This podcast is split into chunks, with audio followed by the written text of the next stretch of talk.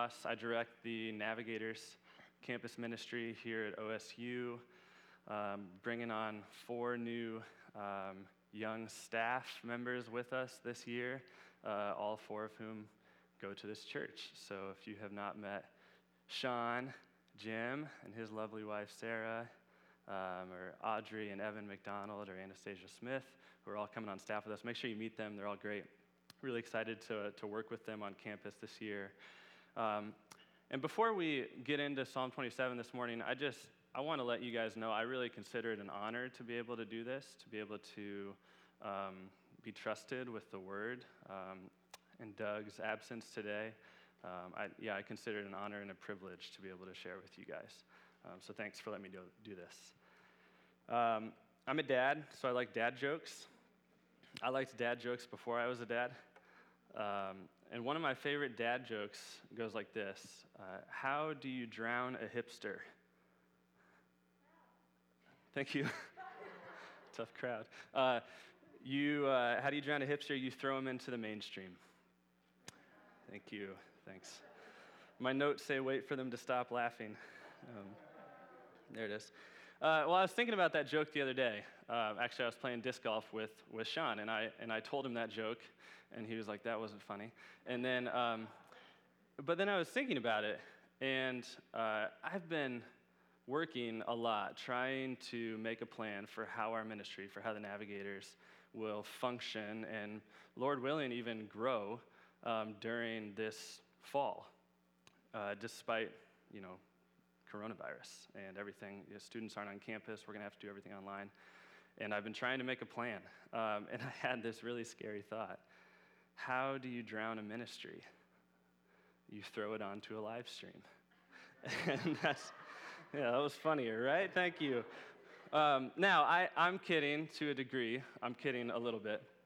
Um, I, I don't actually see the branch. Don't worry, I don't see the branch or the navigators um, drowning in this season. Uh, but I, I do think it's fair to say that all ministries, all churches, all people, right, all of us, um, are at least in like a, a, mild state of confusion right now, or maybe even distress. Um, and as I personally have tried to make plans for the future and really haven't gotten very far, uh, I came to the realization that my biggest obstacle um, is me. Because when I sit down and I try to answer these questions of what will we do, or how will we do it, and, or will we be successful, uh, I'm not necessarily asking the wrong questions, but my confidence, or really my lack thereof, if I'm being honest, um, to answer those questions correctly is coming from the wrong place. I'm drawing my confidence from the wrong place. Uh, and I, I think this text we'll look at today, Psalm 27, helps us to ponder this question honestly. Is my confidence for the future found in myself, or is my confidence for the future found in the Lord? Um, when we go through this psalm and we really think about it or, or meditate on it, uh, it's one of the many psalms uh, that can kind of expose us, or expose me at least, um, for our, our, general lack of deep faith and trust in God.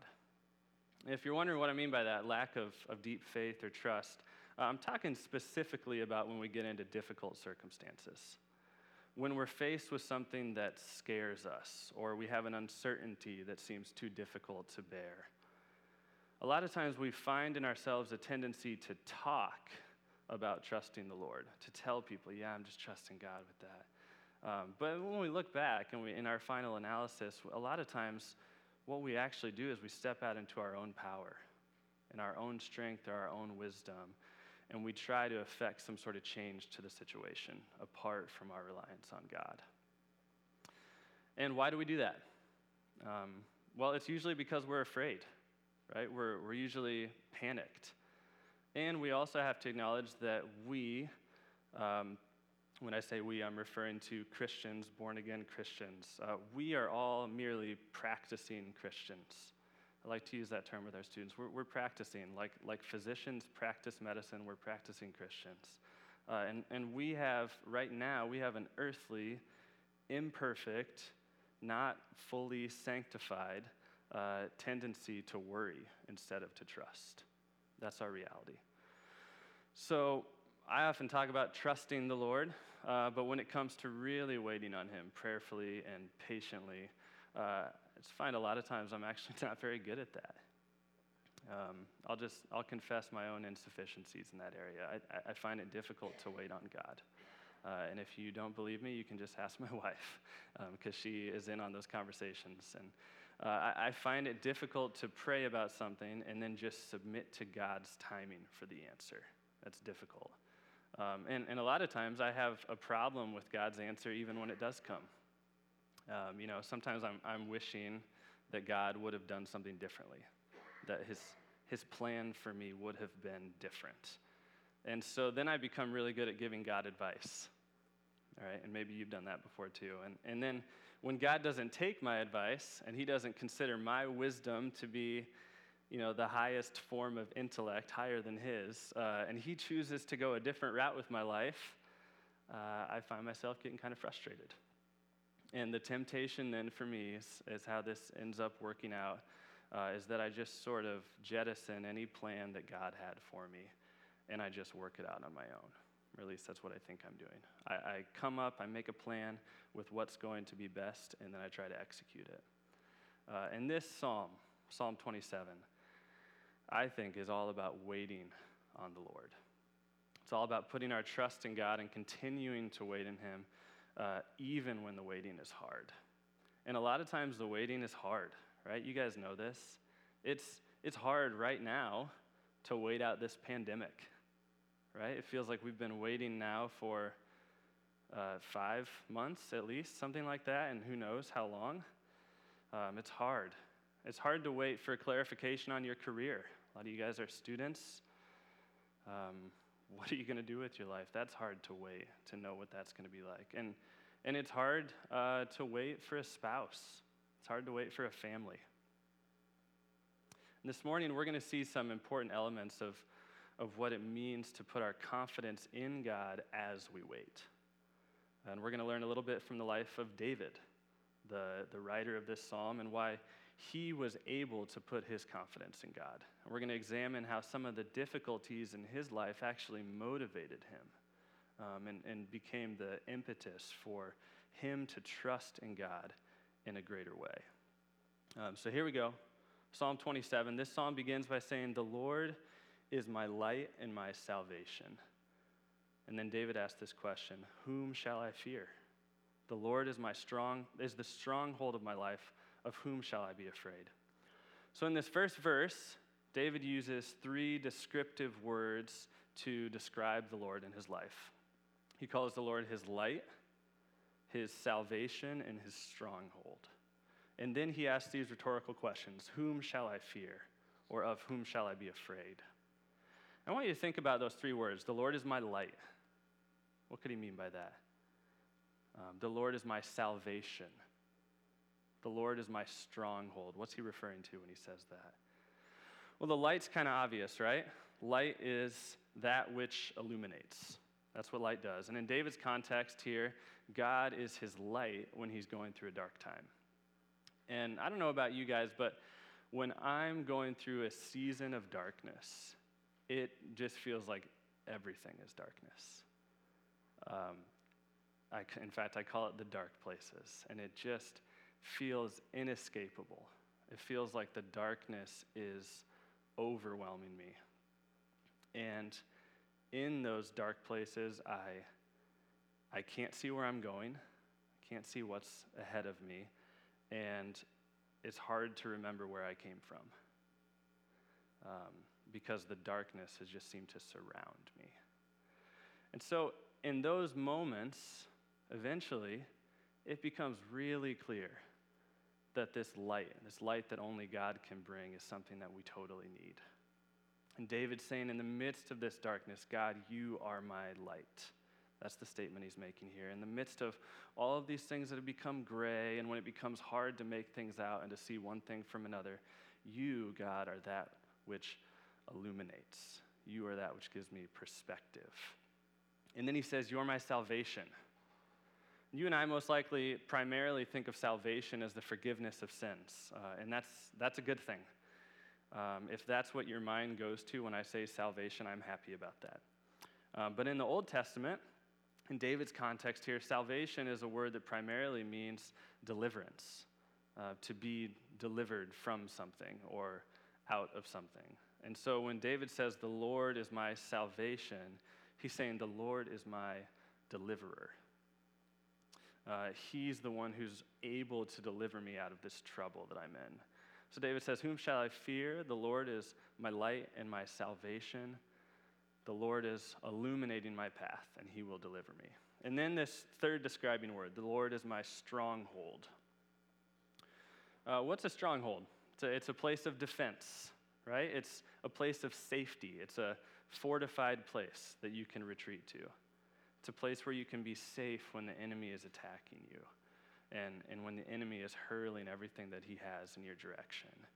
Um, and there's times in your life where you feel exactly like that, right? Like, like the enemy's just throwing his whole arsenal of difficulties and conflict in your direction. And here, David reminds himself that in those moments and always, the Lord, not himself, the Lord is his stronghold. Um, so, if we could summarize just this first verse, I want you to see here that David is beginning this entire psalm with what I'm calling an assertion of faith. Um, an assertion of faith. And, and these are something, these assertions of faith, I think, that are key uh, to David's life and his trust in God. If you spent some time in the Psalms, or even just what we've done in church this summer, um, you will know that David doesn't always express faith through the entirety of a psalm, right? There's usually a pattern. Um, sometimes he'll come out and like he's acting like he really knows what's up, like he's got it dialed in, and then you realize by the middle of the psalm that he's actually pretty scared. He's pretty freaked out. Uh, and he begins to say things to God like, God, if you don't help me, I'm a dead man, right? I'm done for.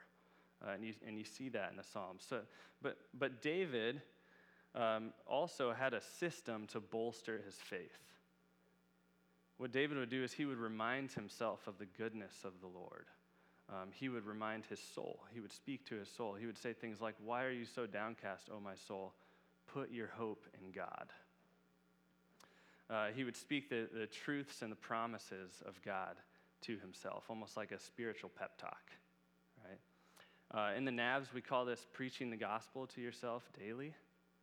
Uh, this is something that uh, I think Jerry Bridges coined the term initially. That's where I heard it first and then read it in his book, um, The Gospel for Real Life. Um, but it's great advice. Preach the gospel to yourself daily. Preach the truth about God to yourself daily. Remember who He is and what He's done for you. Um, and I think this is what David did. So let's look at verse 2. Um, here, David goes on to write When evildoers assail me to eat up my flesh, my adversaries and foes, it is they who stumble and fall. So there's another assertion of faith, right? He's, he's already made the point in verse 1 that God is the one who delivers him.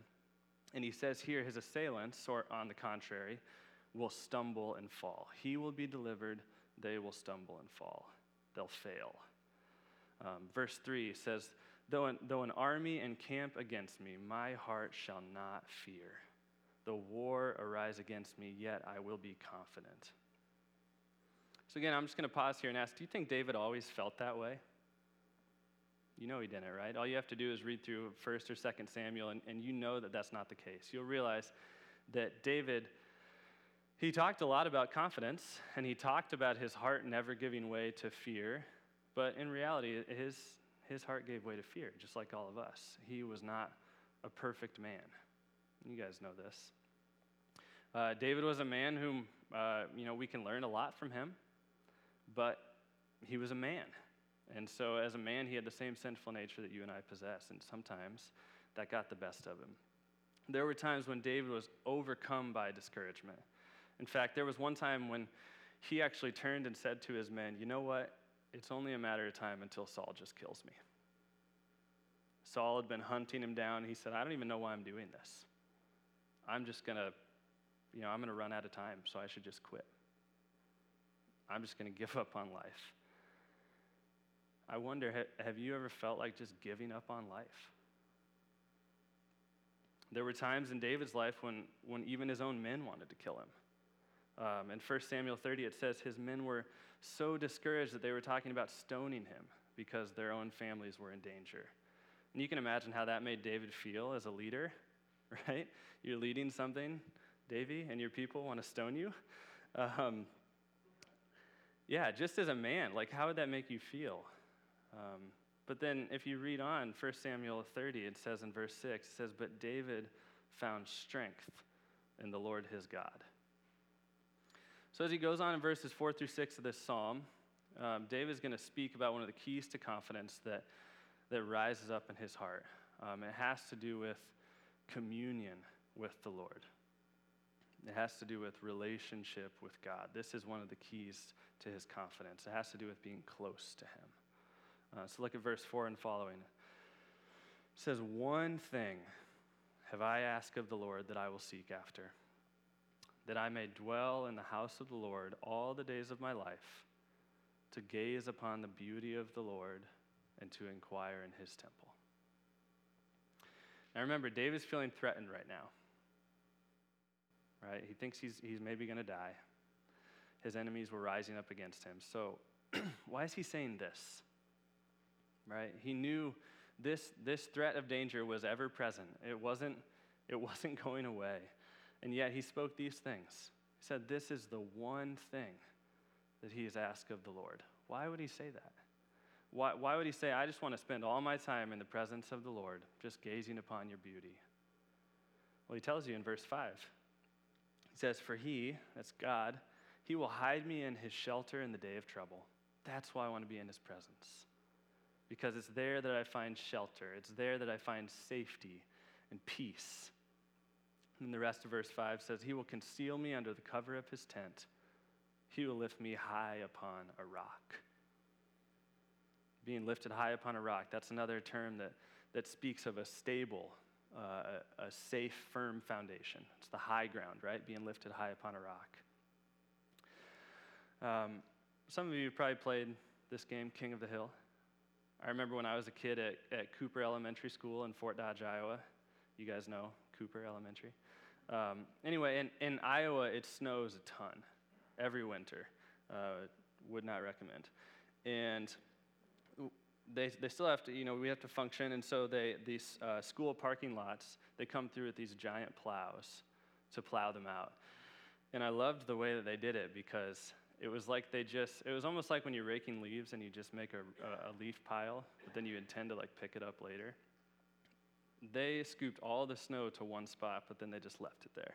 And so all winter until it melted, there was just a gigantic snow pile. Um, so you guys know where this is going uh, King of the Hill became our recess game in elementary school. And the thing is, uh, as I was thinking about this, I don't think anybody had to teach us how to play that game. Um, and I, I think, in fact, our teachers probably really didn't like that we were playing that game because we were like hurling each other off of a 20 foot mountain of snow.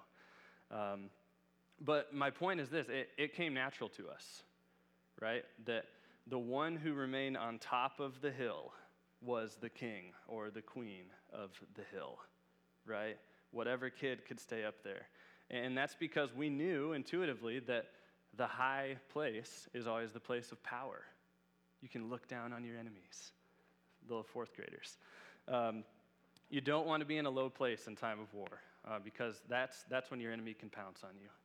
Um, so it's being at the top of the hill, being a place high on a rock is about having the safest and most powerful vantage point. And when David uses that metaphor here, he's talking about um, how there's a stability and a strength and a confidence there. Says, And now my head shall be lifted up above my enemies all around me, and I will offer in his tent sacrifices with shouts of joy. I will sing and make melody to the Lord. So these, these three verses, verses four through six, look at these again. There's some interesting things here that are, I think are important for you and I to see so that we can begin to understand the type of relationship that David had with the Lord. if you struggle uh, in the area of putting confidence in God, if you struggle with putting your hope in the Lord, um, if your tendency is to jump out and do your own thing or to get discouraged or whatever the case may be, if that's you, this is what you have to understand. The key to David's confidence in seeking in the Lord is seeking the Lord. It's knowing God. That was the key to his confidence. It was worshiping King Jesus because he's our creator and our sustainer and our redeemer. He says, One thing have I asked of the Lord that I will seek after, that I may dwell in the house of the Lord all the days of my life.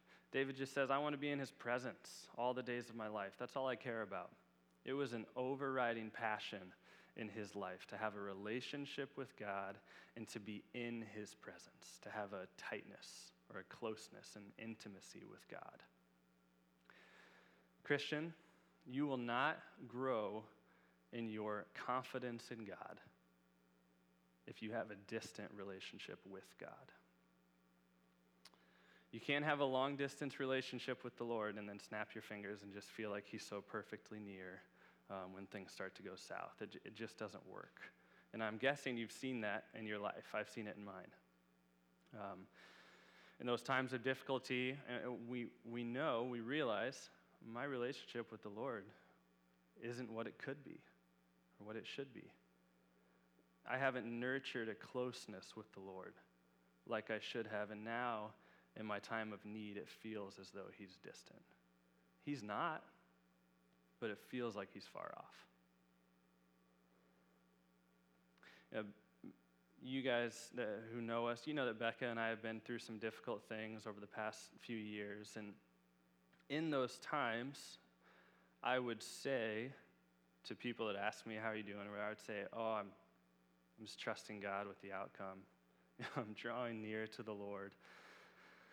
But then when I look back, I was pretty quick actually to try to run off and to fix things my own way. Um, I just, I don't know, maybe it's a guy problem or something, but it was like I see a problem in front of me and I'm going to try to figure out how to fix it.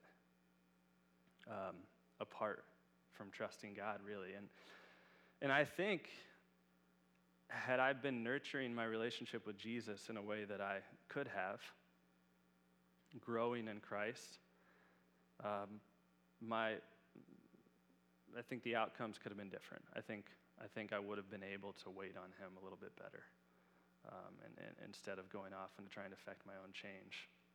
I think in those instances, a lot of times my one thing wasn't you know, being in his presence in relationship with him. I think my one thing was, you know, fill in the blank, whatever was consuming me. Um, but David said, One thing have I desired of you, Lord, that, that I would dwell in the house of the Lord all the days of my life. And then he says, To gaze upon the beauty of the Lord and to inquire in his temple. That word beauty caught my eye while I was studying this. Um, usually we, we have our own definitions of the word beauty, right? We might look at like Crater Lake or Silver Falls or something like that. There's, I'm doing Oregon examples because there's nothing beautiful in Iowa. Um, but since I got out here, I know what beauty is now. Um, and I look at those things and I think, wow, that's beautiful. Right? And they are. They're, they are beautiful. I, I think my wife and my daughter are beautiful, and you're not going to tell me otherwise. Um, but I don't usually talk about the beauty of the Lord. So I think it's interesting that David used that word here. And and the Greek word he used can, can also simply just mean good. It can just mean good. And, and the way that David speaks of the Lord here, this whole idea just captivates me. Uh, he's essentially saying, Lord, let, let me see your beauty. Let me see your goodness. Let me be just blown away by your beauty. See, David wants to be close to God. He, he wants to experience God with intimacy. I think that's a lesson for us. Uh, but then we get to verses 7 through 12. And like a lot of Psalms, there's this pattern, right? And, and you see some real earnest prayer to the Lord. Uh, and this is where some things begin to come out that reveal the full picture of this wrestling, um, what's really going on in David's mind. Verse 7 reads, Hear, O Lord, when I cry aloud, be gracious to me and answer me. You'd think, uh, after reading what we read right before this, what David's had written right before this, that he wouldn't have to say, Lord, hear me when I pray, or hear, O Lord, when I cry aloud. Um, earlier in the psalm, you would just think that he's always confident, that God always heard him, um, because he was expressing faith right? Remember, he made those assertions of faith. But now he's moving into a type of prayer called supplication. And supplication is basically the equivalent of pleading with God, or you might even say begging. He says, God, now I'm really going to tell you what's going on inside my heart. There's turmoil in here. So I need you to hear me. Be gracious to me and hear me. Answer me. I wonder, maybe you've spoken to God like that before. I think you probably should. Um, please, Lord, don't turn a deaf ear to my pleading. And then look at verse 8. Um, I love this. He, he says, You have said, Seek my face, and my heart says to you, Your face, Lord, do I seek. Did you guys see what David did there? Um, he is doing what my daughter, Lila, does to me when I tell her that she can't have a cupcake before bedtime, but she can have one the next day. Do you guys think she forgets? uh, no, 6 a.m. the next day. Hey, Dad, you said, good morning, Dad. You said I could have a cupcake. Uh, you said that, Dad. You really did. That's how she would say it to you. You really did, Dad. Excuse me. And that's, that's how she would say it. Um, what is Lila doing in that situation? She's holding me to my word, right? She's holding her father to her word. Um, Dad, you said you would do it, so do it. Um, and I have made the mistake of eating the last cupcake before, and then there's not one in the morning. Whoops. Um, okay, here's a cupcake. So, uh, David here, he's essentially doing the same thing with his father. He's, he's holding God to his word. And do you guys know that God doesn't mind you doing that? Um, God delights to show himself faithful to his children, to, to prove himself faithful. There's examples of that all over Scripture. Your face, Lord, do I seek. Hide not your face from me. Turn not your servant away in anger. O you who have been my help, cast me off, forsake me not, O God of my salvation. I think the, the most important question we can ask today as we look at this psalm is how can we be confident that God will fulfill his promises to us? Um, how can we be confident that he won't hide his face from us, that he won't cast us off or forsake us? How can we be confident that he is the God of our salvation? The answer came through one man on a cross. Um, guys, it's, it's the gospel.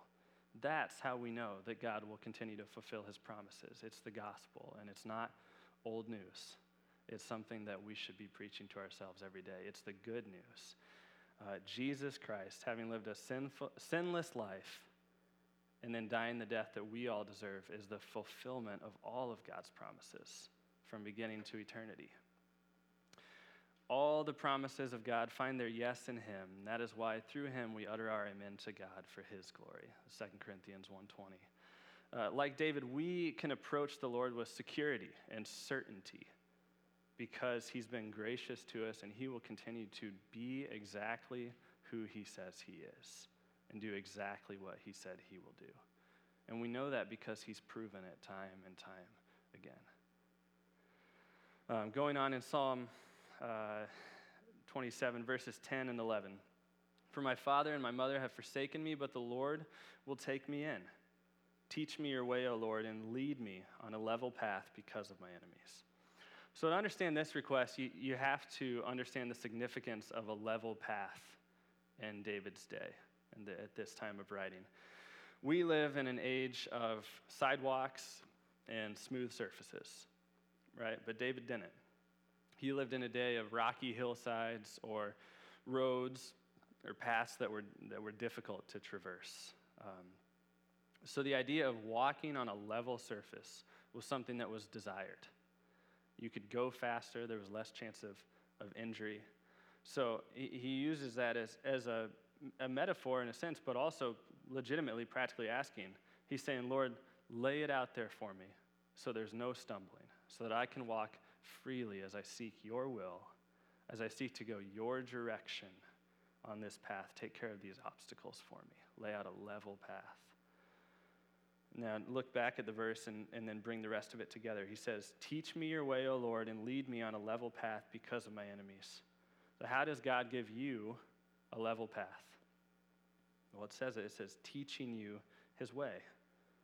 David wrote uh, elsewhere in, in Psalm 86, um, 11, uh, Teach me your way, O Lord, that I may walk in your truth. Unite my heart to fear your name. To fear your name, Lord, but not my enemies. Um, so, how, how do we apply this to today? Well, how do we know the way of the Lord? How does He primarily teach us His way? He's given us His Word, right? We can spend time reading and studying His Word, the Bible. Um, that's, that's the primary way that we can know the way of the Lord. And then in verse 12, he, he finishes out this segment, kind of this middle part of the psalm, by saying, Give me not up to the will of my adversaries, for false witnesses have risen against me, and they breathe out violence. So earlier in the psalm, remember, he mentioned his enemies, but there he was expressing faith. He was asserting that faith. He, earlier he said, They come after me, but they're the ones that fall. He was laying down that foundation of faith. But now what he's doing is he's talking about his utter dependence on the Lord. He's telling him what's really going on in his heart, and he's saying, God, please don't give me up to their desires. Lord, do not turn me over to their will. Give me not up to them, Lord.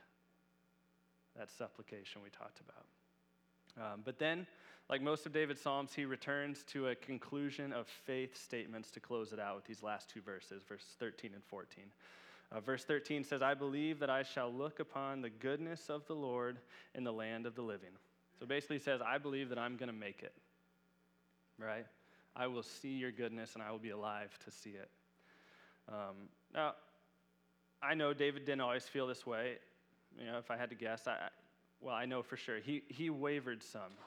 Um, and I know that because, our, again, our human nature, our sinful nature, leads us to look a lot of times to our feelings uh, rather than looking to God. All right? Do you know what I mean? You've, you've probably felt that before as you're sort of in your feelings. Um, says, you know, it, I might say to you, God loves you. Um, and you might say, well, right now it doesn't feel like God loves me. Or God hears your prayers. Right now it doesn't feel like God is hearing my prayers. Or I don't, I, I know it says that He'll never leave me or forsake me, but I don't feel that. I, I feel left. I feel forsaken. Right? We, we kind of have this problem, really, of getting too into our feelings instead of looking to God. And, and I don't want to discount your feelings or say that God is indifferent to them. That's not true. He, do, he cares about your feelings, He does. Um, but not that you would exalt your feelings above faith. Right? That's the important thing here. Not that you would exalt them above believing in the truth of the gospel. Um, and that the truth of the gospel, you know, is that the battle has already been fought and won. Right? That story has been written and it's been sealed. So, in those times, we have to remember that we can't always see the, the bigger picture of what's happening. We can't always see. Isaiah 55 9 said, the, eh, the Lord says, For as the heavens are higher than the earth, so are my ways higher than your ways, and my thoughts higher than your thoughts. See, when we walk through trials, we're walking through pain and, and sorrow and suffering, and we're just waiting on the Lord, and we don't see the big picture. Uh, you know, we, we rarely see that big picture. We can't know all that God is doing, and, and we're not supposed to in the moment. Um, but we got to remember this as we ask genuine questions. These questions that are the forefront of our minds and our hearts, and we're honest with God and we lament with Him. It, it, it's, it's good. It's good that we do that and we ask those questions of God. Like we see it all throughout Scripture. People in suffering ask God, why is this happening? Or how could you let this happen? Um, it's not wrong to ask those, but again, ask those questions with humility, with faith, to trust that we don't see everything. We don't or won't know everything. And the God who does see and know everything is completely worthy of our trust. The God who does see and know everything is the king, and he's already made a way for death to be defeated. And the God who does know everything and does see everything, his name's Jesus. He has power over death itself, and he's proven it. So let's look at verse 14 to close this out. Um, I, I love verse 14 because we circle back around, we get back to the main point of having confidence to wait on the Lord. Verse 14 says, Wait for the Lord, be strong, and let your heart take courage. Wait for the Lord. So, what are we called to do? Wait for the Lord. Wait for the Lord to move. Uh, that's the last important point for us And the, the strength in the strengthening of our faith. It's, it's that we wait. It's that we let God do the work for us, and we don't try to work a deliverance of our own. There's power of the Lord is found in this waiting. Remember how David began this whole psalm? He said, "You are my salvation." And remember that means God is, is, is our deliverer. It meant, God, you're my deliverer. Although I want to try to play God a lot of times and try to work this thing out for myself, it's God and only God who can be my deliverance, who can be my true deliverer. as I was preparing uh, for today and thinking about this idea of God as our deliverance, I couldn't stop thinking about a line in the musical Hamilton. Uh, so it, if you guys uh, have Disney Plus, you, you may have seen Hamilton or if you're like super rich, you may have seen Hamilton in person. Um, I couldn't stop thinking about this line. Be- Becca and I, since it came on to Disney Plus, we've watched it like 50 or 60 times, give or take. Um, and there's this, I'm not going to spoil too much here, but there's this key scene in the musical where Alexander Hamilton, the main character, he's about to basically ruin his personal life so that he can protect his political legacy. Uh, and, and, he's going to write this paper called the Reynolds pamphlet. And it, it, was, it was probably a mistake to write that. Um, and, and what it did, it radically changed the trajectory of his life. And he, so he has this line in the musical right before he writes this letter or releases the pamphlet. And it sa- he says, And when my prayers to God were met with indifference, I picked up a pen, I wrote my own deliverance good line. It was really stupid, but uh, it, it, was a good line. Uh, but it just it made me think: How often do we do that in our own lives? How often do we say, "You know what? Things aren't working out for me the way that I think they should, so I'm going to make it right. I'm going to write my own deliverance." Where's God in the equation? Um, if you're a student in our ministry in the NAVs, or you've, you've, had enough conversations with me, you've probably heard me talk about this truth that, that every thought, every word, every action uh, that we take in life either brings us closer to God or it takes us further away from God. And not, not in terms of salvation, not that we could lose our salvation, but but that uh, in terms of relationship, we're either moving closer to God or further from God in every instance, every second of every day. Uh, and, and that idea is very applicable here because the way that it works is every time we don't patiently wait on God's help, or if we try to work this deliverance of our own, then at the next trial, our faith will continue to be weak. And then we'll have this very same problem of trying to write our own deliverance. And with every fresh trial, then on that track, our faith will decrease. Then the contrary, though, is that if we stand firm, if we wait in order to see the deliverance of God and trust in Him alone, our faith will increase. Uh, in James 1, there's this great passage. He says, James writes, Count it all joy, my brothers, when you meet trials of various kinds, for you know that the testing of your faith produces steadfastness. And let steadfastness have its full effect, that you may be perfect and complete, lacking in nothing. It can go one way or the other um, with every fresh trial. If we wait on the Lord and place our confidence in Him alone, that's, that's part of the sanctification process.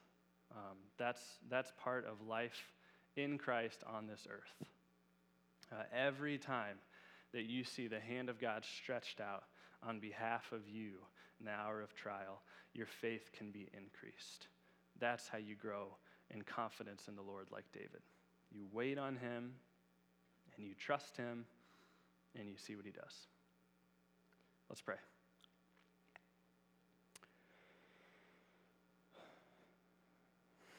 Sovereign Lord, we, we need your help to do this. Um, it, uh, it's so obvious to us in these moments of stress and anxiety and not knowing what to do or what the future holds um, that we're just totally lost and helpless apart from you. God, I pray that um, that thinking that knowledge would lead us to a dependence on you like we haven't had before. I pray that for the people in this room. I pray that for myself, for the people watching on their live stream at home. Uh, God, that we don't know what's going to happen with the world right now, with coronavirus, with other things going on. Um, and even before that, God, even before life was kind of uprooted, um, uh, we, we still, we confess that we, we so often, I so often try to set out and do things my way. Lord, we don't want that. Um, help us to trust in you fully every day. Um, God, I, I pray that the gospel would advance to the ends of the earth through the people in this room. I pray these things in Jesus' name. Amen.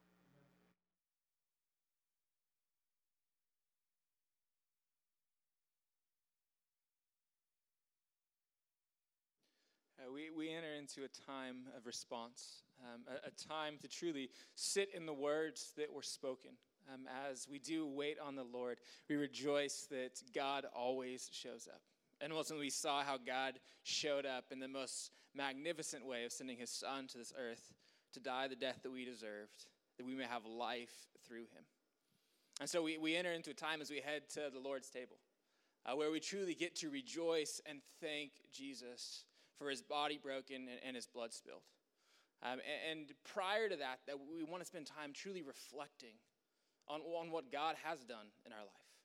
And even as, as Nate shared, many of the ways in which we probably struggle or, or question how God is moving, what he's actually doing. And, and Paul calls us in 1 Corinthians to truly examine ourselves. He calls us to be introspective and to be introspective really of this last week from the Lord's Supper last week to the Lord's Supper this week to think, to acknowledge our shortcomings, and to lay them at the foot of the cross. Rejoicing that ultimately we can consume Christ's body and blood as we look to Him and Him alone, because He is the one that truly frees us from condemnation. And some of you guys join me as we pray a prayer of confession corporately to recognize truly our, our shortcomings, and yet how, in the midst of our shortcomings, Christ is the one that actually lifts us up to that high place.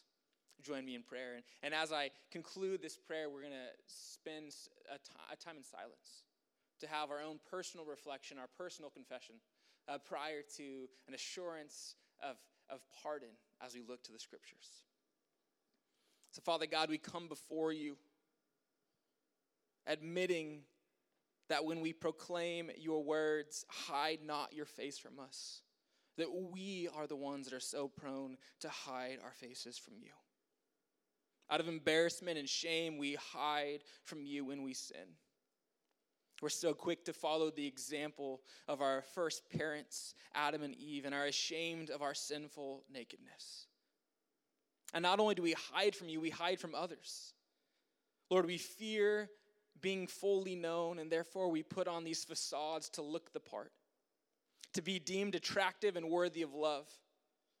We confess that we proclaim the gospel of grace outwardly, and yet inwardly we are striving to just be good enough and are trying to earn your love and affection through any means necessary.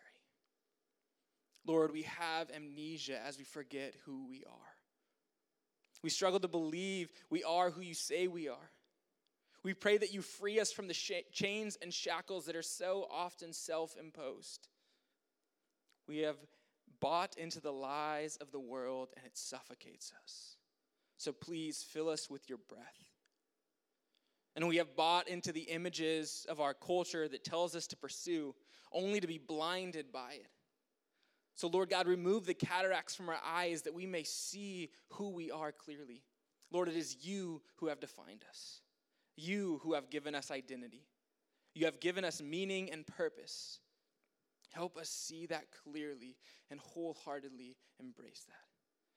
Now, God, as we enter into this moment of silence, uh, convict us, Lord, of, of the things this week in which we've fallen short, that we may come to you knowing that you are the God that pardons our sin.